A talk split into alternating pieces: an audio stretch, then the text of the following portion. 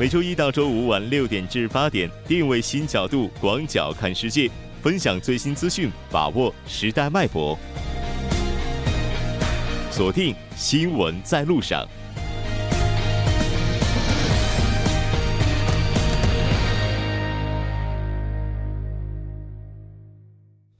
了解最新热点焦点，锁定调频一零点三新闻在路上。在接下来的半个小时当中，将为您带来今天的半岛之外、首尔新生活以及听首尔。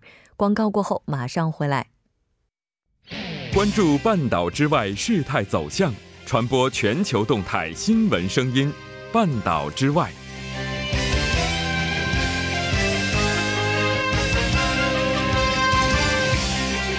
半岛之外，带您了解全球动态。接下来马上连线我们的特邀记者夏雪。夏雪，你好。木真，你好。非常高兴和您一起来了解今天半岛之外的主要资讯。我们先来看一下今天的第一条消息。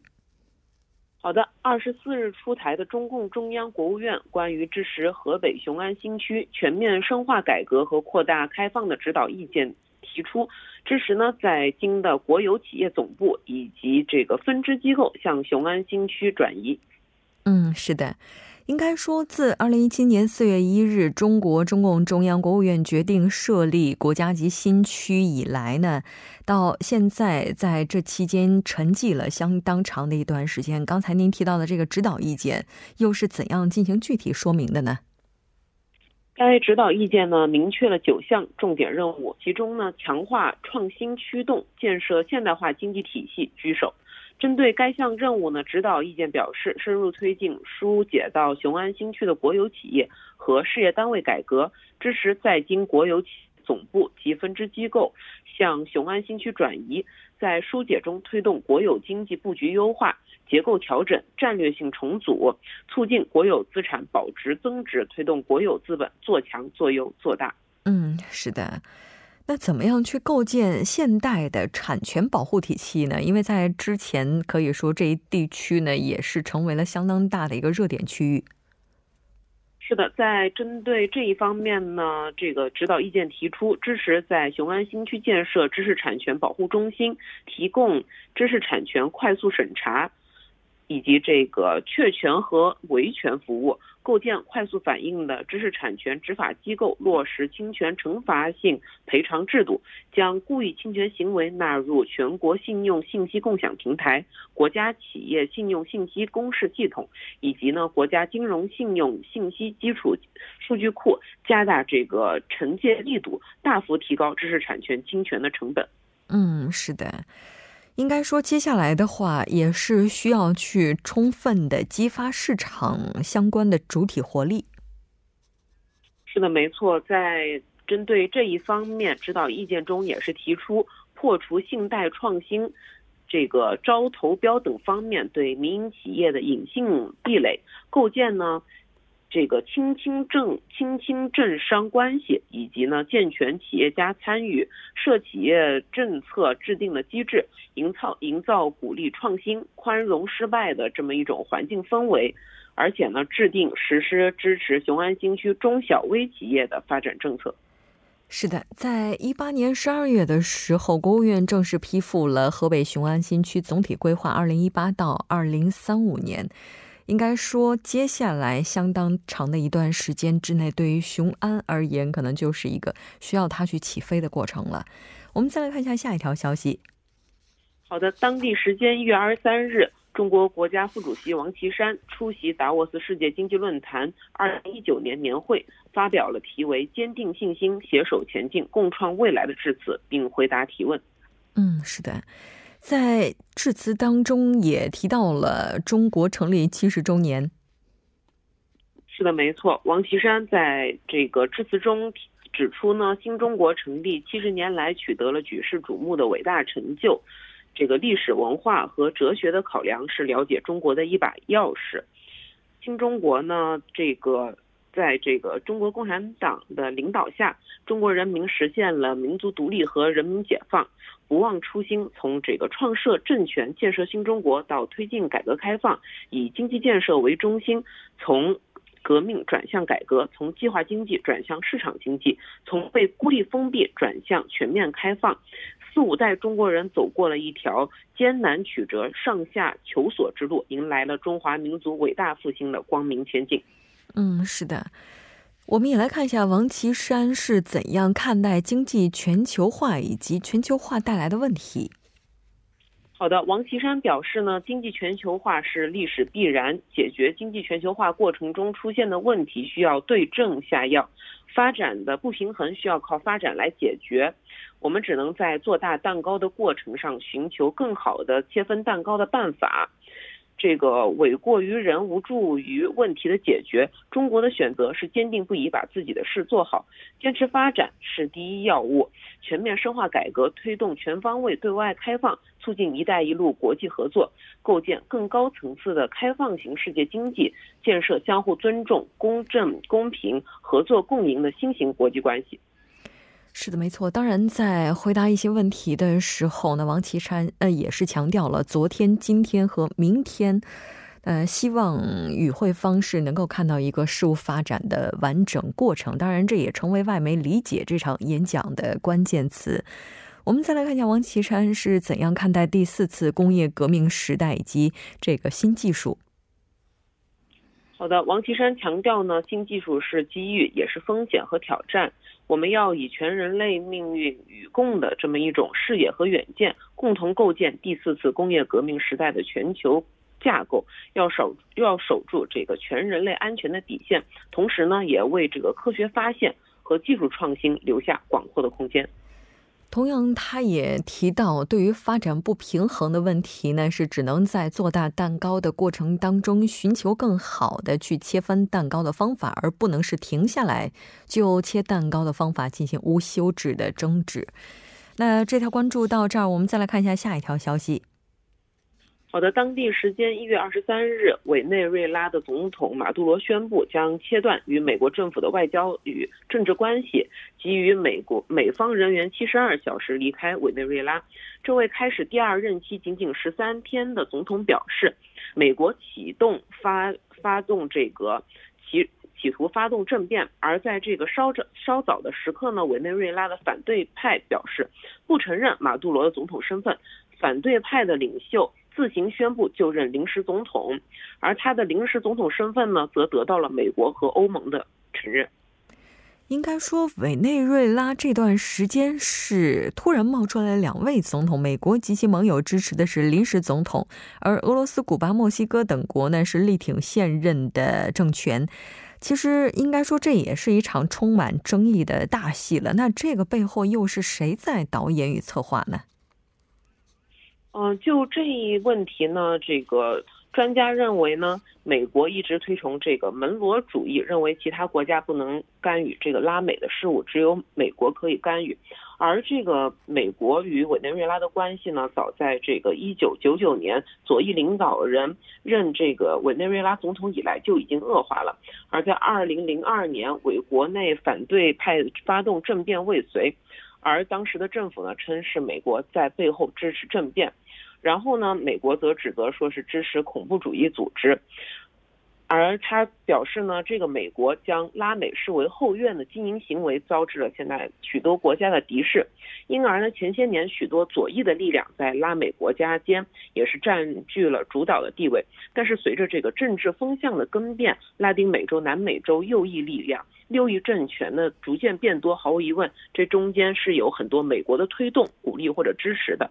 所以就此次事件呢，专家也是表示，从委内瑞拉的角度来看，根本的原因就是美国生生的卷入到了这个委内瑞拉内部的政治活动中，导致了这个委国选择断交。嗯，是的，没错。当然，目前像这种双头政府的存在，并且并存的可能性也是比较大的。接下来，如果说谁能够打破这个僵局的话，关键角色应该还是美国。这条关注到这儿，我们再来看一下下一条消息。好的，美国国会参议院二十四日对共和民主两党分别提出的两项试图使政府开门的法案进行投票，但两项法案均未能闯关成动成功。与此同时呢，参议员们也正在讨论一项使政府能够重新开门三周的持续性决议。对此，白宫表示，要求一笔用于建墙的大额首付款作为条件。这笔建墙的首付款，其实我们看到，应该说目前两党的话，现在在这个问题上依然还是分歧非常大的。因为这个大额首付款作为条件的话，对于反对者而言，接受起来并不容易。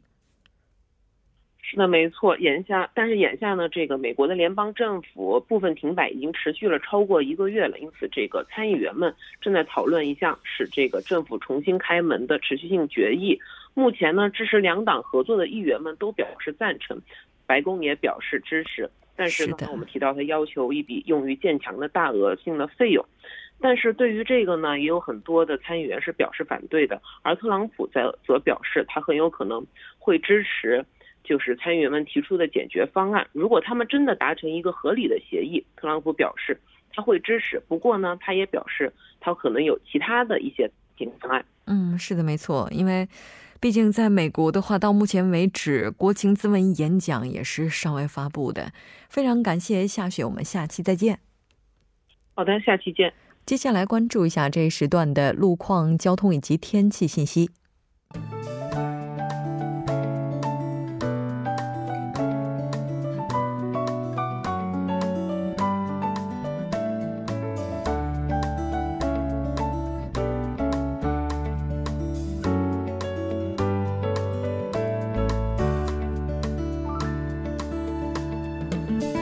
现在是晚间的六点四十二分，这里依然是由楚源为大家带来的道路和天气信息。让我们继续来关注一下这一时段的路况信息。在中部高速公路河南方向南里川进出口至木家停车场、经济光州进出口至中部一号隧道、河南进出口至河南分岔口的路段，由于晚高峰的关系，道路拥堵。相反方向，金川隧道的附近不久之前有一辆货车发生了故障，目前事故已经得到了及时的处理，不过受事故余波的影响，截止金川进出口的位置拥堵严重。武昌进出口至西昌进出口的路段，由于车流增加，道路拥堵。下一则路况来自于永东高速公路江陵至仁川方向，光桥隧道附近不久之前发生故障的私家车，目前已经得到了成功的牵引。不过受事故余波的影响，截止新集分岔口的位置，道路拥堵。北水源进出口至东军浦进出口、君子分岔口至西昌分岔口的路段，由于车流增加，道路拥堵。相反方向，盾台分岔口至复古进出口路段，由于压力比较集中，出现了车行缓慢。还请各位车主朋友们参考以上信息，注意安全驾驶。好的，让我们来关注一下天气。周六全国大部分地区的天气以晴天为主，江源岭东南部、庆北北部东海岸的凌晨有可能迎来降雪。中部内陆的中心地区周日有寒潮警报。中部内陆和庆北内陆的最低气温可达到零下十度以下，受强风的影响，体感温度会下降五到六度。还请各位听众朋友们注意防寒保暖，小心感冒。来关注一下首尔市未来二十四小时的天气情况：今天晚间至明天凌晨晴，最低气温零下七度；明天白天晴，最高气温两度。好的，以上就是这一时段的道路和天气信息，我们稍后再见。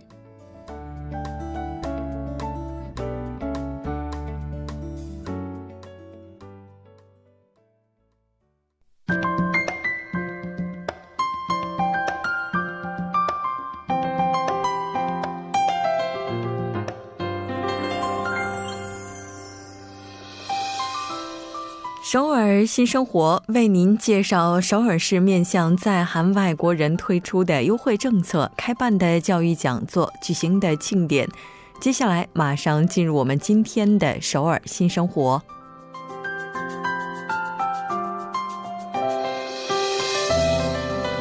先来看一下今天的第一条消息，这条消息是首尔国际中心现在招募外国人居民首尔通信员。这次活动主要面向的群体是年满十八周岁、韩国语水平在 Topic 四级以上的外国人居民。招募的期间是从二零一九年一月二十一号到二月六号，那也就是整个招募呢已经开启了。工作的具体时间是一天七个小时，但一周进行的是两次。工作的内容包括外国人政策及生活信息翻译、外国人居民相关活动采访等。详细的信息您可以拨打电话零三幺四幺幺幺幺五零零三幺四幺幺幺幺五零进行咨询。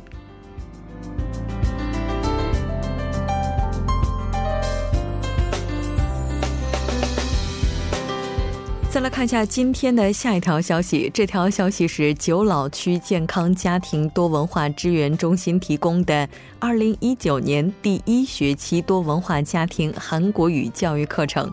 这次主要面向的群体呢是多文化家庭的外国人成员。授课时间是从2019年2月20号到6月20号，在这一期间的每周一、周三以及周四。课程是完全免费的，但您需要支付七千韩元的教材费用。这次课程进行的地点呢是在九老区多文化家庭支援中心。更加详细的信息，您可以拨打电话零七零四零六六五零九五零七零四零六六五零九五进行咨询。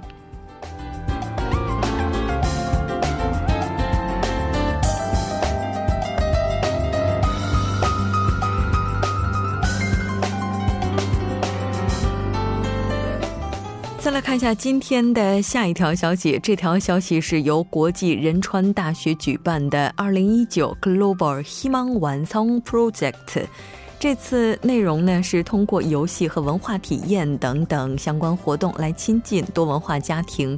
时间是2019年2月16号，从上午的九点到下午五点。这次主要面向的群体呢是多文化家庭成员，地点是在仁川大学松岛校区。那我们来看一下这个招募的日期啊，是二零一九年二月八号截止到下午六点为止。咨询电话您可以拨打电那零三二八五幺二七三零零三二八五幺二七三零。好的，以上就是今天首尔新生活的全部内容。当然，也希望这些信息能够带给大家的首尔生活更多帮助。稍事休息，马上为您带来今天的《听首尔》。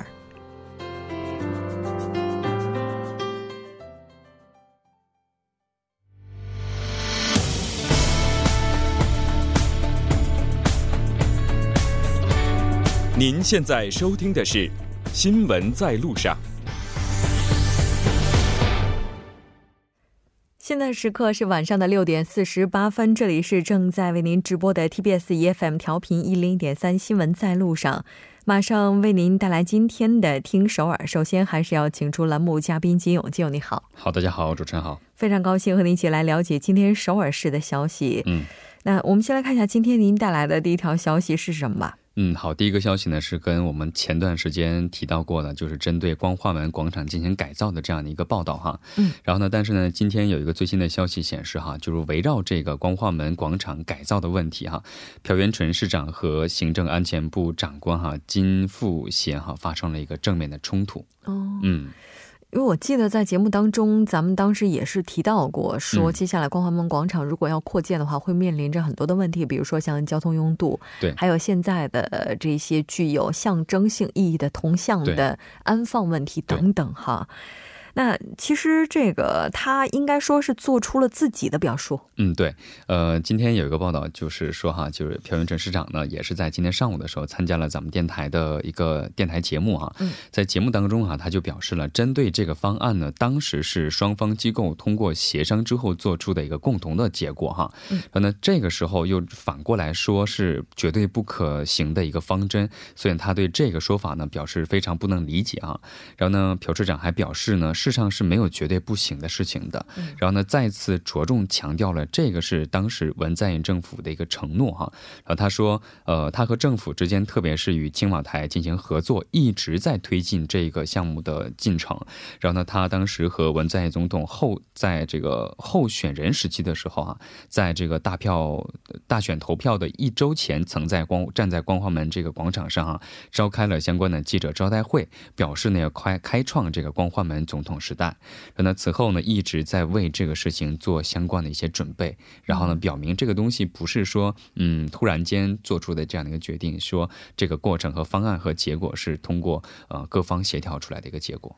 其实提到这个光化门改建的话，我觉得很多朋友应该能够联想起七零幺七吧。七零幺七在最开始的时候也是遇到了很多的问题。嗯，对。其实，在说到这个问题的时候，也是提到了当时推进这个七零首尔路七零幺七这个项目的哈呃方面的一些经验。他表示呢，当时也是遇到了很多的困难，也是在这个比如说亲自到一些胡同里面呢，而且是在下雨天的时候去呃说服一些市民，就做这些市民工作。对，是。市民工作啊，毕竟是这个市民是为天嘛，所以呢，除了说说服市民之后呢，也是跟你比如说警察厅啊、文物厅啊，还有就是国土部进行沟通哈、协商哈，最终做出了嗯这样，最后进行。呃，实行这个七首尔路七零幺七的这个项目哈，然后他还说呢，如果改造了这个新的光化门广广场之后呢，呃，将把现在这个分离的这些几个广场哈，更加贴近这个首尔政府的大楼，然后呢，反而会大大提高一些人们的生活质量。呃，所以呢，将亲自与这个刚才提出反面意见的这个金金长官进行会面哈，让他积极解解决目前遇到的问题，然后呢，也表示希望大家不要太多的担心。嗯，是的，咱们来看一下这个金长官他的态度是怎么样的。嗯，呃，目前这个相关他的这个态度呢，其实不是很多哈。他说呢，在今天报在接受媒体报道的时候，表示绝对不能接受首尔市的这个在改造嗯光化门设计的这个方案哈。然后呢，在协商过程当中哈，他说他曾经多次表示过，我们是不同意的，而且这个方案是不行的。然后呢，呃，现在说哪有？这样没有达成的协议的情况下，就把原先的这个初始的方案就公布出来的这样的事情哈，然后难道只有通过发表来达到现在的舆论目的吗？他是这样说的哈。嗯嗯。其实这应该就是代表两种观点和态度了，因为同意改造的人肯定是有的，不同意的反对者肯定也是存在的。就是看这轮的话，可以怎么样去达成一个这个共识吧。嗯，我觉得在真正实施这个项目之前啊，我觉得有这样不同的声音也是一个好的现象。我觉得是不是要来一轮公投啊？对，因为我觉得公安门是大家的嘛。嗯，对，因为毕竟这个改造之后，它影响的可能不是十年、二十年，可能几百年的这样。这样的一个事情哈，是的，没错。我们再来看一下下一个吧。好，第二个消息呢是和零支付有关的哈，在推进这个零支付事业的道路上是更加的完善化了哈。据了解，有一百二十多个小工商业者和个体户组成的一个零支付国民运动本部呢，嗯，正式成立在在今天正式成立了哈，而且呢，在首尔市政府大厅呢进行了一个呃相关的会议。嗯，这零支付的话，从去年年底开始推进，其实到现在的话，并没有过很长的时间。应该说，这个动作还是比较快的。对，我们来看一下，今天上午是这是二十四号，二十四号的话，应该是昨天了。嗯，对，呃，对，是昨天哈，昨天举行了这样的一个会议哈，也是成立了这样的一个本部哈。据了解，当时是首尔市长朴元淳也在内哈，还有就是小工商业者联合会会长，还有共同民主党的一些议员哈。然后呢，小工商业者的相关团体等一百五十多人是呃出席了这个会议哈。然后朴市长也在这个会议当中表示哈，零支付呢正在成为一个大势所趋哈。嗯。然后呢，将继续改造相关的系统，并在并计划呢，在五月份左右的时候，真正的方便的被人们所使用哈。然后呢，接着又提到了将增加它的一些信用方面的一些功能，让它免除一些公共机关的一些使用费等等哈。然后补充称，计划把这个支付手段呢普及到生活的方方面面。然后呢，据了解，刚才提到这个 Zero Pay 哈，国民运动本部呢成立之后呢，将主要呢呃在这个宣传方面下功夫。是。我在咱们台的这个走廊里也看到，就有一张广告说零支付的话，它在年终结算呢，什么就是个人税收方面的话，嗯，也会有一些优惠。嗯，对，其实很多人顾虑的一个原因，就是因为这个它可能不会算到这个年末结算的这一方面啊，返现的这个部分，所以呢，很多人呃担心的是这方面。嗯，是。我们再来看一下今天的最后一个首尔市的消息吧。嗯，好，最后一个消息呢是首尔市哈，自一六年的时候就发行了一个首尔主题散步路这样的一本书籍哈，然后呢就是为了宣传首尔各个角落美丽多样的一些散步路的一些魅力哈，然后呢今年呢将推出最后一本，然后呢为深受广大市民们关注和喜爱的散步系列书籍呢是画上了一个句号。这次好像一次一共是发发发行了四本。嗯，对，其实在此前呢是一共发行了这个四本哈，然后呢书中是分别介绍了，比如说呃树木茂盛的散步路，然后呢最佳视野散步路，还有就是历史文化散步路，还有就是最佳溪谷或者是汉江河川等方面的一些介绍的书籍哈，然后呢共介绍的主题是包括了一百五十个哈，然后呢这次的首尔主题步道全系列呢将是呃是收录了。比如说路线的介绍、公交嗯的介绍，还有就是路线信息、地图和照片啊，地图和照片，还有就是临近景点，还有就是在路边蕴含的一些特色的小故事等等哈。然后特别是按照这个手掌大小是制定了这个书籍的大小哈，然后方便人们能够携带能够阅读。嗯。这个当然，它不仅仅是纸质的形式，就是可以为大家来服务。好像电子版的话，也会在上半年的时候这个正式的发布。嗯，对，这个电子版呢，将通过这个 K 这个地图，呃，在手机上进行公布哈。在此前的话呢，大家可以通过在明天开始哈，通过在视听本部地下一楼的书店哈，每本三千韩币进行购买，也可以通过这个电子的网站进行阅读和下载哈，是 ebook 点是 so 点 go 点 k。家进行下载就可以了。是的，可以去看一看。我觉得可能有很多路经常住在首尔的朋友也不太了解哈。非常感谢金勇，我们下期再见。好，再见。整点过后马上回来。